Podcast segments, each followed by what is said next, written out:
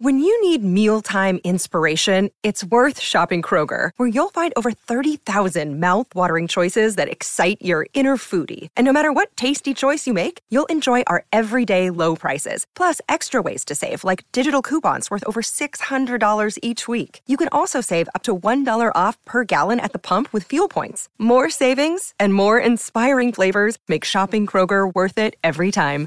Kroger, fresh for everyone. Fuel restrictions apply. Palmerbet on the edge of the box. Oh, it's a straight up screamer! Download our app today and enjoy straight up screamers this FIFA World Cup with great odds, great promos, and same game multi at Palmerbet. Gamble responsibly. For gamblers' help, call 1 800 858 858. On 882 6PR, inspiring stories for Bowra and O'Dea, Generations of excellence since 1888.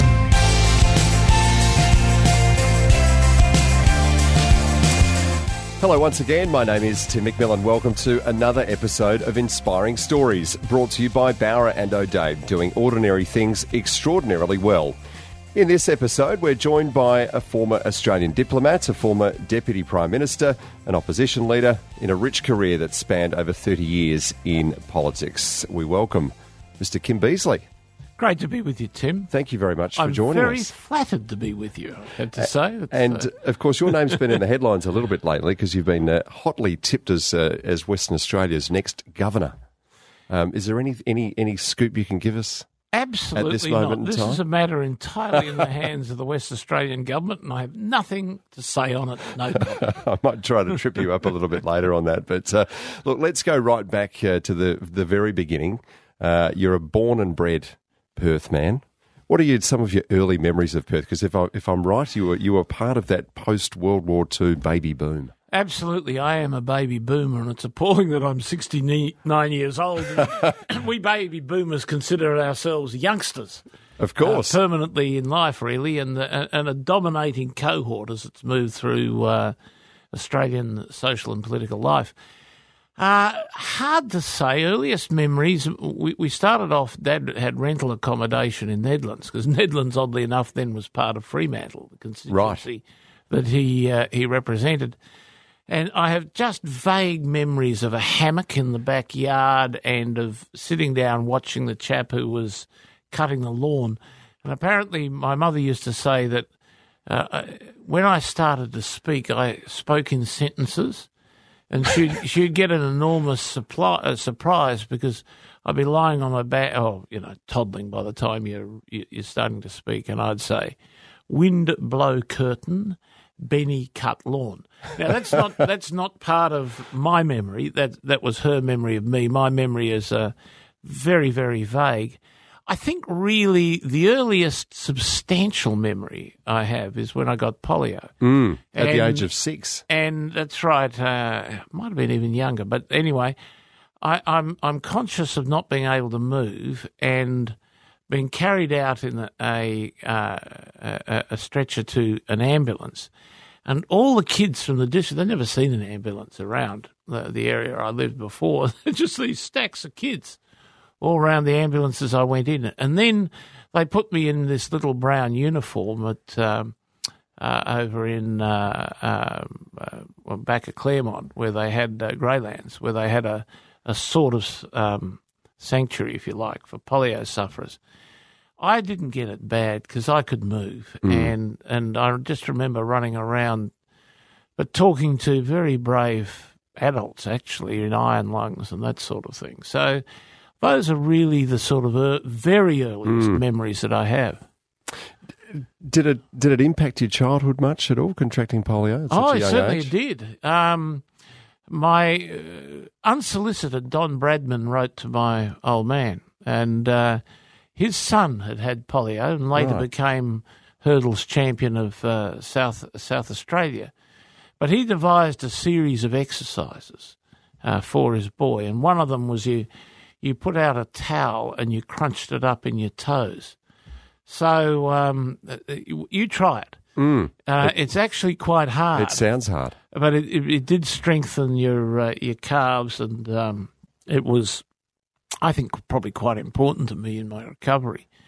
And um, but it, it, it slowed me down. When I uh, went and uh, fell on the black ice in, in uh, Washington and snapped the patella tendon be- behind each of my knees, which was a pretty gross introduction, uh, the orthopod said to me as I came out of surgery, he said, What have you done to yourself? And I explained that, that I'd had polio because he'd just sewn together the Yeah. tendon. He said, Don't ever do this again. He said, I had almost nothing to work with. Wow. So uh, I was uh, uh, keen on sports when I was a kid. My mother was a great sporting champion. She was. My sister was excellent as an athlete. Um, I was a bit of a plodder, and I suspect. I like to think that polio had something to do with You've that. got a pretty not good just, excuse not there, just general incompetence. Well, look, you uh, you chose then you, to follow in your father's footsteps uh, in many ways, didn't you? Because uh, as you mentioned, the member for Fremantle, um, it's pretty easy to see uh, where your political ambitions might have uh, come from. Then, was really the political political values and political ideas. You know, Dad was away a lot as a member of Parliament. Uh, really, Mum brought us up, but he'd be back, and then we'd have the the dinner and the lunch table, and my sister and brother and me would. It was like a sort of Gestapo grilling whenever Dad came home, and and he once said I can remember him saying. I've got to eat. I can't keep answering questions. It's, it's like I'm under an interrogation whenever I come home. And he was. And we just learned from him a truly awesome amount, but also the very high value he placed on public service. mm. well, he was a member of the Whitlam government too, so you He would have, was, you yes, you would have had a had a, a few questions to, to throw at him. That's for sure. It was Well, an interesting time. It was three years, which he used to say made a 32 year career in politics worthwhile. Most of his career in politics was, you know, uh, not sad, but frustrating. Mm. Because it, it was the, the coincided with the long period of Menzies and then subsequent Liberal rule. Mm. Uh, just moving on to your uni days, you uh, you were a Rhodes Scholar. You took off to the UK. Um, yeah. How did you find your time over there? Because I, I, and I want to ask you about Tony Blair in a minute. Look, it was it was fascinating because uh, whereas my whole life at UWA had been bound up with politics, with student politics, with academic, uh, you know, uh, groups that uh, encourage the the way in which you thought in as you're doing your degree, and there was real student activity on campus in those days compared with now. Yep. Um, when I went to Oxford, I absolutely dropped all of that, all of it. Played a bit of cricket, played a bit of rugby for the college, but uh, aside from that, all I did was study, Yep. and it was wonderful Mm. because I didn't feel any sense of responsibility Just being for British in a- politics. in a bubble. I don't need to get there and don't need to join the British Labor Party. Don't need to do any of that sort of stuff. I just concentrate on uh, on academics, and that uh, UWA was good, but the time at Oxford was, in terms of forming the way in which you thought, Mm. uh, was far more significant. Tony Blair became a, a friend of yours over there. What was he like in his uni days? Was he a Well, bit of a rascal? He not a rascal, Tony? not a rascal, but politically he was conservative, and his main interest in uh, other activities was managing a rock band Is that right? and and being in it. He was. He, he- I was at Balliol College. St Yeah. John's College, where he was, was next to us, and Geoff Gallop was at St John's. Yep. Who'd got there a year before me, and, and I was in Balliol. Tony Blair was a really close friend of Geoff. Geoff in those days was a Trotskyite. And I, so I can't quite understand the dynamic of this. But what Geoff did was convert him to Labor politics. Wow. And uh, Geoff, when he'd been in, in Western Australia, had been president of the Liberal Club at UWA. So somehow or other, he made this massive intellectual transition uh, when he was at uh, in England, and um, and uh, so I guess Tony, then being conservative, sort of went halfway in a sense. Um, but um, I met him once or twice in Geoff's rooms, but I, I can't say he was a great mate. He became more of a friend uh, when I got elected to Parliament, and you'd travel every now and then to England, and you'd always look him up. He was uh, he was a, a, lawyer with a bar practice in, in London, so he was down at the temp, around the Temple Inn and that, that sort of area, which is a fabulous area in its own right. And mm. um, so I saw a fair bit of them, and then a lot uh, when he went on to the Labor Party front bench, and he and Gordon Brown would come to Australia. So you've you've come back to Australia with this uh, this new knowledge and these changed political ideals, perhaps. Um, how quickly then did you uh, did you move into Parliament? Well, looking back, very quickly. Yeah. Uh, that's not what it felt like at the time. I came back and I taught at Murdoch University, uh, teaching basically international politics, but also uh, some things a bit more broadly and uh, and I missed out the endorsement for Fremantle in 77, but I got the endorsement for Swan in 80. So all up, I was, you know, I was around for about four and a half years, I hmm. suppose, mm. at uh, at Murdoch. That's a well. That's a pretty, pretty very rapid, a pretty quick time, isn't yeah, it? Yeah, absolutely. Um, you, have been uh, described uh, in the past as, as something of a protege of of Bob Hawke's. Uh, would you agree with that? I think it grew. Um, when I uh, when we won government in '83, I'd only been in Parliament for three years, and there were 24 front benches then. And the government uh, had kept, or the opposition had kept its numbers down below the government levels of 27. So there are three more places available uh, from the uh, 24, almost, though not all actually, but almost all went into the ministry. So I was uh, picked for effectively for one of those places, and uh, and then became began a sort of ministerial career, starting off as minister for aviation, then stepping in when when Mick Young had a few problems to doubling up as special minister of state. And uh, it was a, a, terrific learning experience. mm. those, those portfolios, they gave yeah. you everything really, but in minuscule. Uh, and then in, in 84, I became Defence Minister. That, I think, is really when I, would helped Bob become Labor Party leader, but so had lots of others. Uh, when I became Defence Minister, because Bob had such a heavy focus on national security and foreign policy, mm. uh, that started the conversations.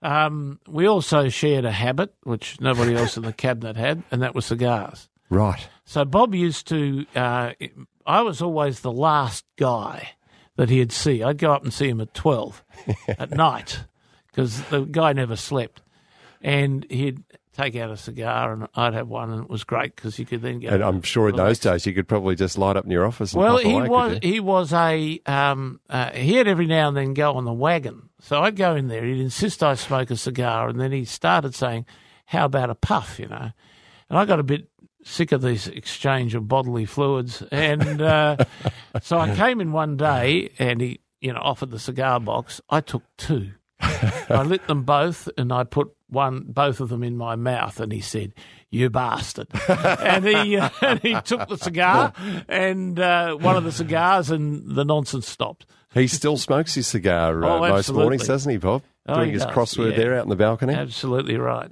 What about you? I smoke the odd cigar too, but not doing crosswords. I, say. I, I, mean, one of the things that's been a joy, uh, really, uh, since coming back is I've been able to do a bit of writing, albeit just for blogs and that yep. sort of thing. But that's been intellectually mm. pretty satisfying. Mm. I want to ask you uh, some more about uh, the various portfolios you've held uh, over the years, but we'll have to go to a break uh, for the moment. So we'll get into that uh, right after this break.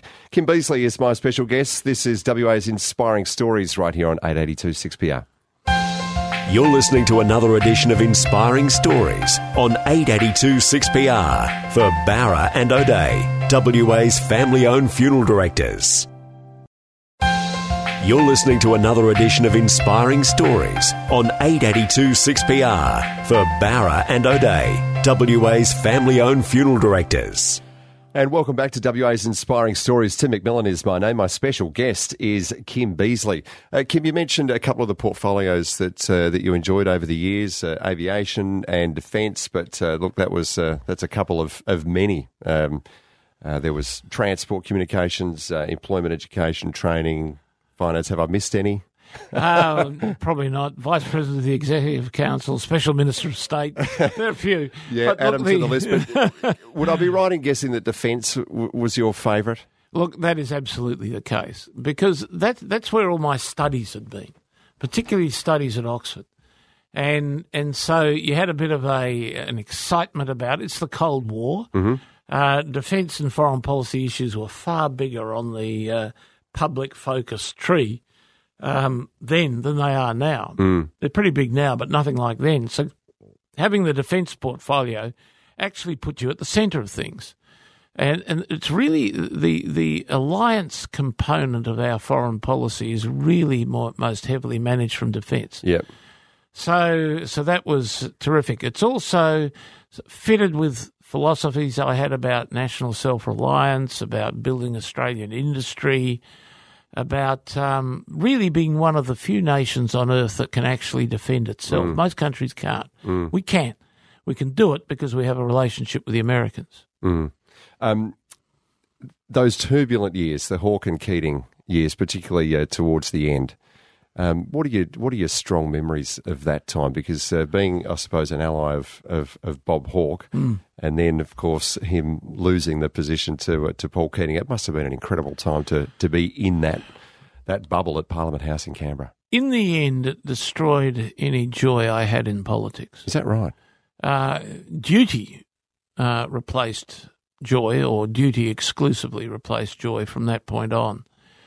I, I, as a young minister, I had uh, I'd appreciated all my colleagues. I understood their strengths. I would still argue it in in non-war times. That was the best government the country's ever had, and um, it was depressing to see the the fight between them effectively damaging. Mm. They were very professional, though, the pair of them. Uh, they never let that fight interrupt the proper conversation there should be between a Prime Minister and a Treasurer on the policy issues that they had to confront. And, and that impressed me. But at the same time, the fight um, depressed me because, you know, they're both very good. And if Just they'd been different. able to sustain uh, that, um, uh, that relationship, then you know perhaps he would have governed for a long time. Did that set the tone, do you think, for the leadership spills we've had uh, so often in the years since? Uh, the way that all transpired? No, there've been a few before. I mean, you saw uh, um, runs against Fraser. You saw on the opposition side, you know, the never-ending uh, Peacock Howard saga and so on. Um, but I suppose it was probably, in a sense, the most spectacular and Yeah. the oddest, because Hawke was way ahead of Keating in the polls and ahead of the Liberals in the polls. So some people had sort of formed a judgment that somehow all all of that was going to turn to custard, and when it did, then then then Paul would be uh, run the campaign with the sort of precision and effectiveness uh, to win it. I suppose to some extent that showed in 1993, but I think Bob would have won that anyway. Being an ally of, of Bob's, uh, he then uh, loses uh, the the title to, to Paul Keating. You then became a, a minister, though, for Paul Keating. How did you Oh go yeah, about? yeah. How did you go with Paul? Uh, Uh, did he well, see I- you as uh, as a member of the wrong team to some extent? Uh, well, yeah, Paul carries that Yeah, always, but but that's totally understandable. yeah, Um, but by then, you know, in those days, the Labor Party used to elect its front bench. So prime ministers were fairly modest in the way in which they handled people who maybe had opposed them at some at some point of time. And and so you're a per, you, you, uh, I was, I guess, a minister in my own right, not a minister attached to somebody else. And I ultimately became Paul's deputy uh, at the end of uh, our period of government. Uh, we should never have lost that election. We we should have been uh, sharper. ninety six. But You're I talking think about. yeah, but I think frankly we're just tired. Well, it, it was a crushing loss, wasn't it, in '96? Oh, and then, massive. But uh, but you then uh, ascended to uh, leader of the party. That's a Yeah. that's a that's a big time to step in. It, it's a hard time to step in because uh, it's a long time before people take any notice of you. Yeah, Even when they object to things that the government is doing, uh, they still don't necessarily think that the logical way in which you handle that is Yep. to throw it out. Yeah. So, as opposition leader in those circumstances, but th- there was an advantage actually in having such a small number. I think in the years that we were in opposition, our best period was between 96 and 98. Um, everybody was in it. There were nobody, there were no outliers, whether they were on the uh, front bench or back bench. They all were totally committed to the resurrection of our political chances and of our political status. And we were, we'd been a very good government, not just a good government. We had been a very good government. And there was a pride in that. So there was a sense that um, our opponents perhaps weren't as good as we were. And there's still enough leftover ministers and, and, and enough new blood uh, in our 49 lower house members to make some headway. We made a lot of headway, which was assisted by Howard introducing the goods and services tax. But um, we basically were back as contestable within two years. You um, you said uh, in opposition that you would have repealed that tax, uh, the GST. Would would you have done that? And in, and, and in hindsight, would that have been a good idea? No, no, I, I, I didn't say that because by then the, the whole thing, what I'd said was that we'd roll back elements of it. Right. And um, uh, so, uh, you know, it'd be off power. There's a few things like that that were incor- about a billion dollars worth that were incorporated within it. And that was um, pretty important to our relative survival in bad times at the um, at the at the subsequent election in 2001, which was in the shade of uh, the uh, um, uh, the boat people issues, and of course, even more importantly, the 9/11 terrorist attack. That was a, a, a fascinating year as a, as an observer of politics for you, though. That must have been excruciating. You were in such a strong position. Tampa happens, September 11 happens. All of a sudden, the, and the election comes around in November of that year, and uh, and the rest is history. Well, I remember- Howard re-elected. It- it- does that does that still still hurt? Uh, yeah, a bit, you know, but the uh, but you accept these things, you know, you're you're not fully in control of events. But I mean, it was interesting in the week before Tampa. Uh, we, in the Labor Party do these rolling polls. So do the Liberals. You get about twenty five marginal seats, and you do five or six every couple of months, and you just roll through them, you know, to give yourself a bit of an idea where you were. And in Mal Brough's seat in Queensland uh, we were at 58%. In the, we'd won an impossible seat earlier in the year in Ryan, and uh, we were tracking to win, but we got hit sideways by those two events. But we were we were minor, really, in the scheme of things globally. I mean, those the the uh, in particular 9/11 um, issues have sort of uh, been a dominating factor in global politics ever since. And uh, and I think they uh, the American reaction to 9/11 was winded. Yeah. The US was very winded at the time, and I think that in part um, produced the misjudgments that were on show when they uh, decided to invade Iraq.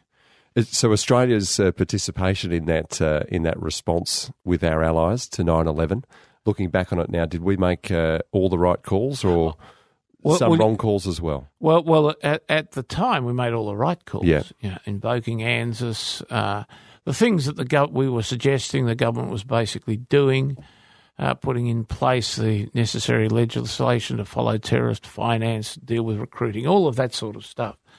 All good. And and of course Afghanistan. We're going to Afghanistan. And that the effectiveness of our action in Afghanistan was one of the casualties of the Iraq War. We were actually in a position uh, before the Iraq War of really having the Taliban on the run, uh, of really knocking them out of the system permanently. And the decision to go to war in Iraq stripped the American command, or the broader NATO command in um, in Afghanistan, of essential, in particular, special forces people. And it stripped it of focus, and the Taliban made a comeback.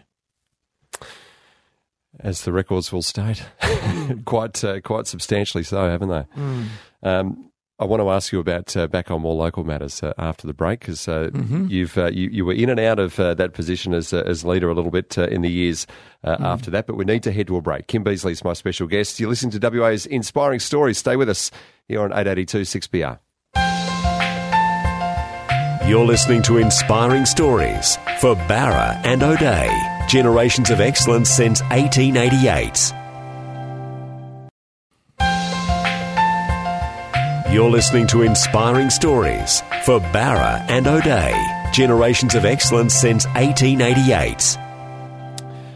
Welcome back to WA's Inspiring Stories. Uh, my is Tim McMillan. My special guest is Kim Beazley. Kim, uh, 2001, we got a bit sidetracked there with uh, talk about uh, our uh, our participation in uh, various conflicts uh, in the Middle East. But uh, 2001, uh, let's say the universe conspired against you there and uh, you didn't manage to win that 2001 uh, election. You then hand the reins over to Simon Crean after that. W- Was that. Was that a difficult process for you? No, not at all. I, I, I thought, you know, two defeats, you accept responsibility.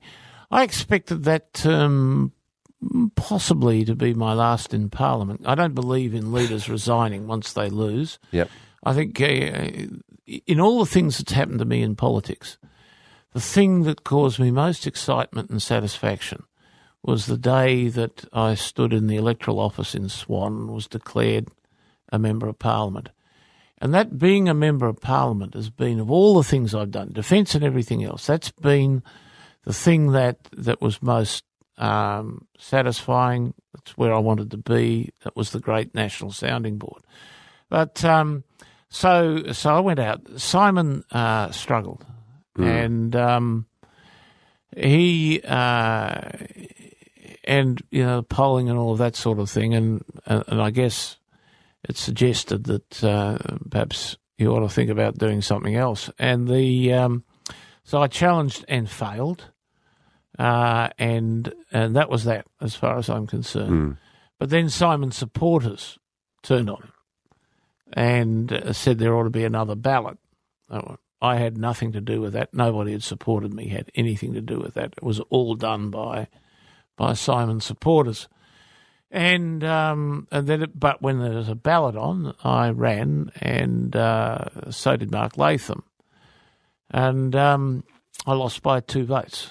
So Mark led us into the 2004 election.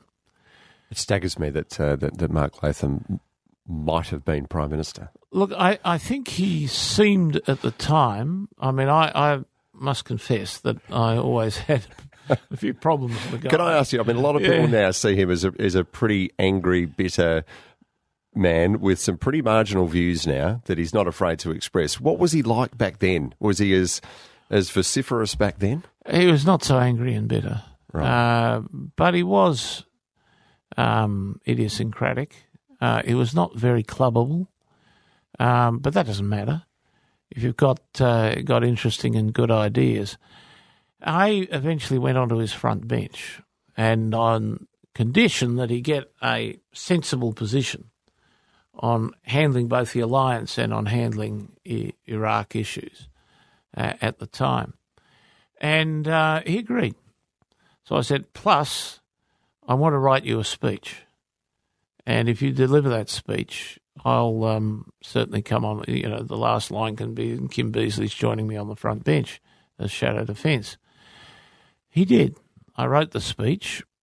He's a good writer. He made it better. Mm. Uh, didn't change the content at all. And he got up and delivered it, and that was it. I was back on the front bench. And he started to trust me a bit because uh, he thought that I had better advice on handling a campaign against John Howard. And he really thought he was going to win. And I used to say, the younger bloke always wins. And uh, he, he thought that was going to happen. And I remember because he'd ring me up quite often, and I'd been going down the east coast, and I'd ended up in the western suburbs of Sydney, and we'd had fantastic meetings, really large. There was a real buzz uh, about uh, about the election campaign, and I can remember it as clear as day. Uh, I'm I'm sitting on a bench in a shopping centre in the western suburbs of Sydney, and he rings me, and he says it was the Thursday before the last week. And he says, uh, Well, got a week to go. uh, what's your advice? And I said, well, Mark, two things. First, I think you're winning. I, I, I, I haven't seen this feel for a long time. Uh, but I think you do need an answer. Some simple ad while there's still five days of electronic media available to you that answers this interest rate nonsense. Mm. It's pretty easy to answer, and Uh, you know, a punch immediately is effective. And the second thing is, if Howard does not announce anything about Tasmanian forests, don't you announce anything. And he said, on the first thing, he said, no, you're all wrong about that, Kim. Our pollsters tell us the interest rate campaign is having no effect. Okay, you know, you're the leader. And then on the second, of course, I wouldn't be so stupid mm. as to make any announcement until Howard does, because unless Howard did, you didn't really need to. Mm. You know, the Labor Party was seen as empathetic on those issues anyway. You didn't actually need to come out. And uh, he didn't do that. So he didn't do the advertising. He didn't do the uh, the sensible thing. It cost him in Tasmania, but it cost him even more uh, in Victoria amongst you know uh, amongst working class folk who believe you need to be respected in your objectives and outlook on life.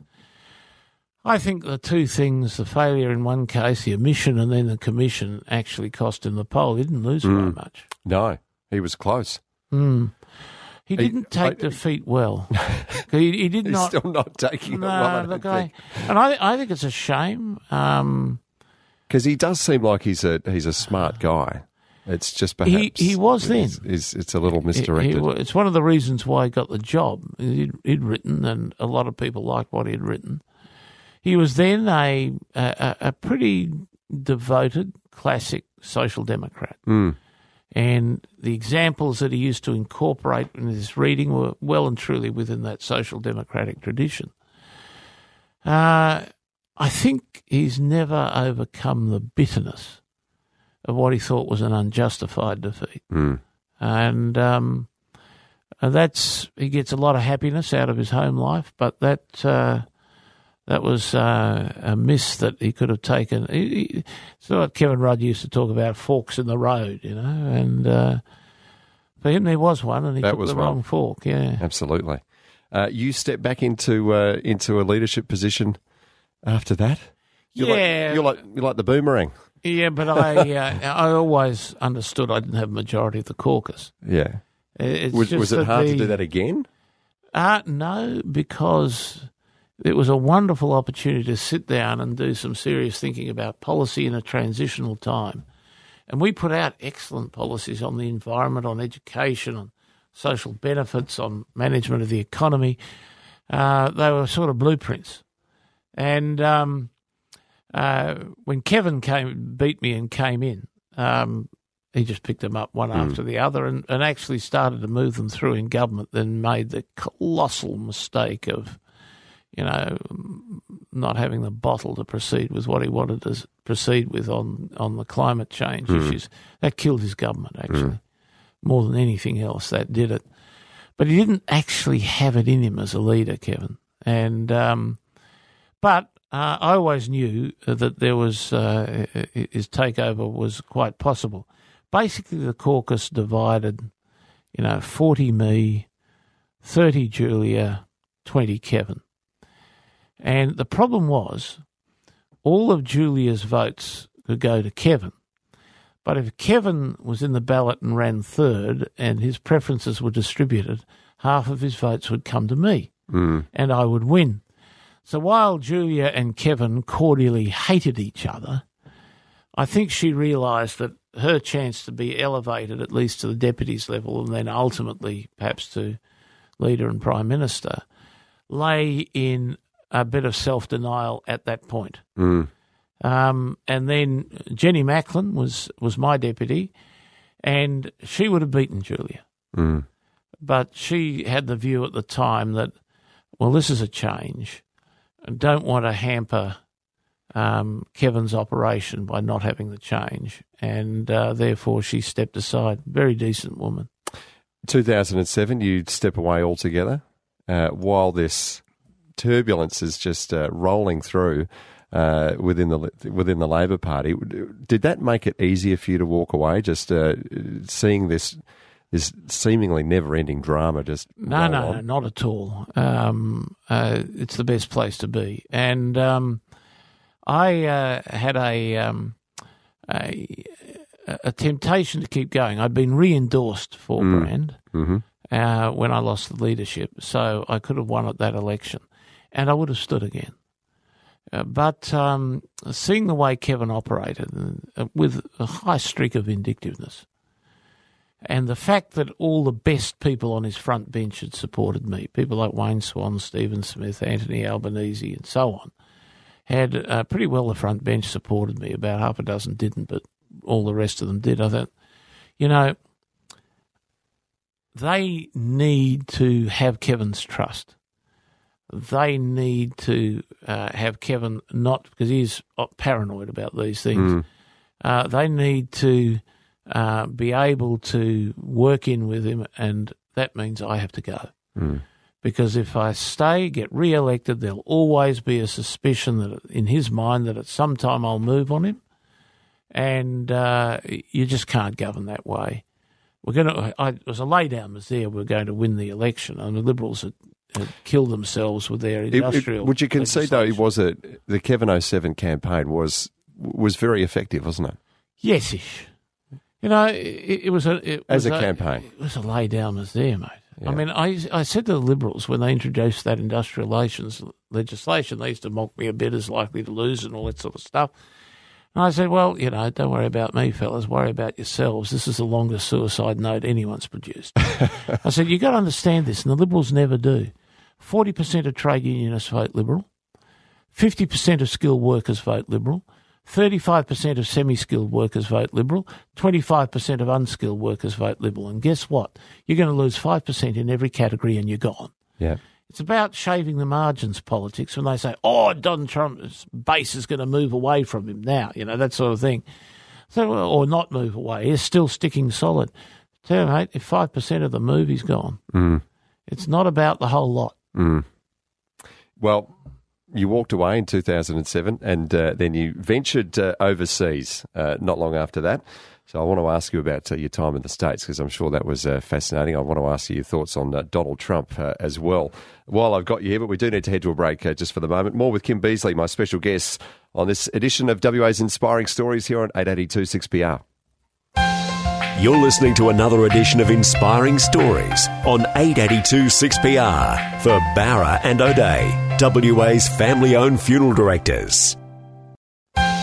You're listening to another edition of Inspiring Stories on 882 6PR for Bowra and O'Dea, WA's family owned funeral directors. Welcome back to WA's Inspiring Stories. Uh, our special guest in this edition is Kim Beazley. Kim, we've just spoken uh, about uh, your time ending uh, as a uh, federal member of parliament. Uh, you've spent a lot of that time since uh, in the US, uh, I suppose most notably as our ambassador.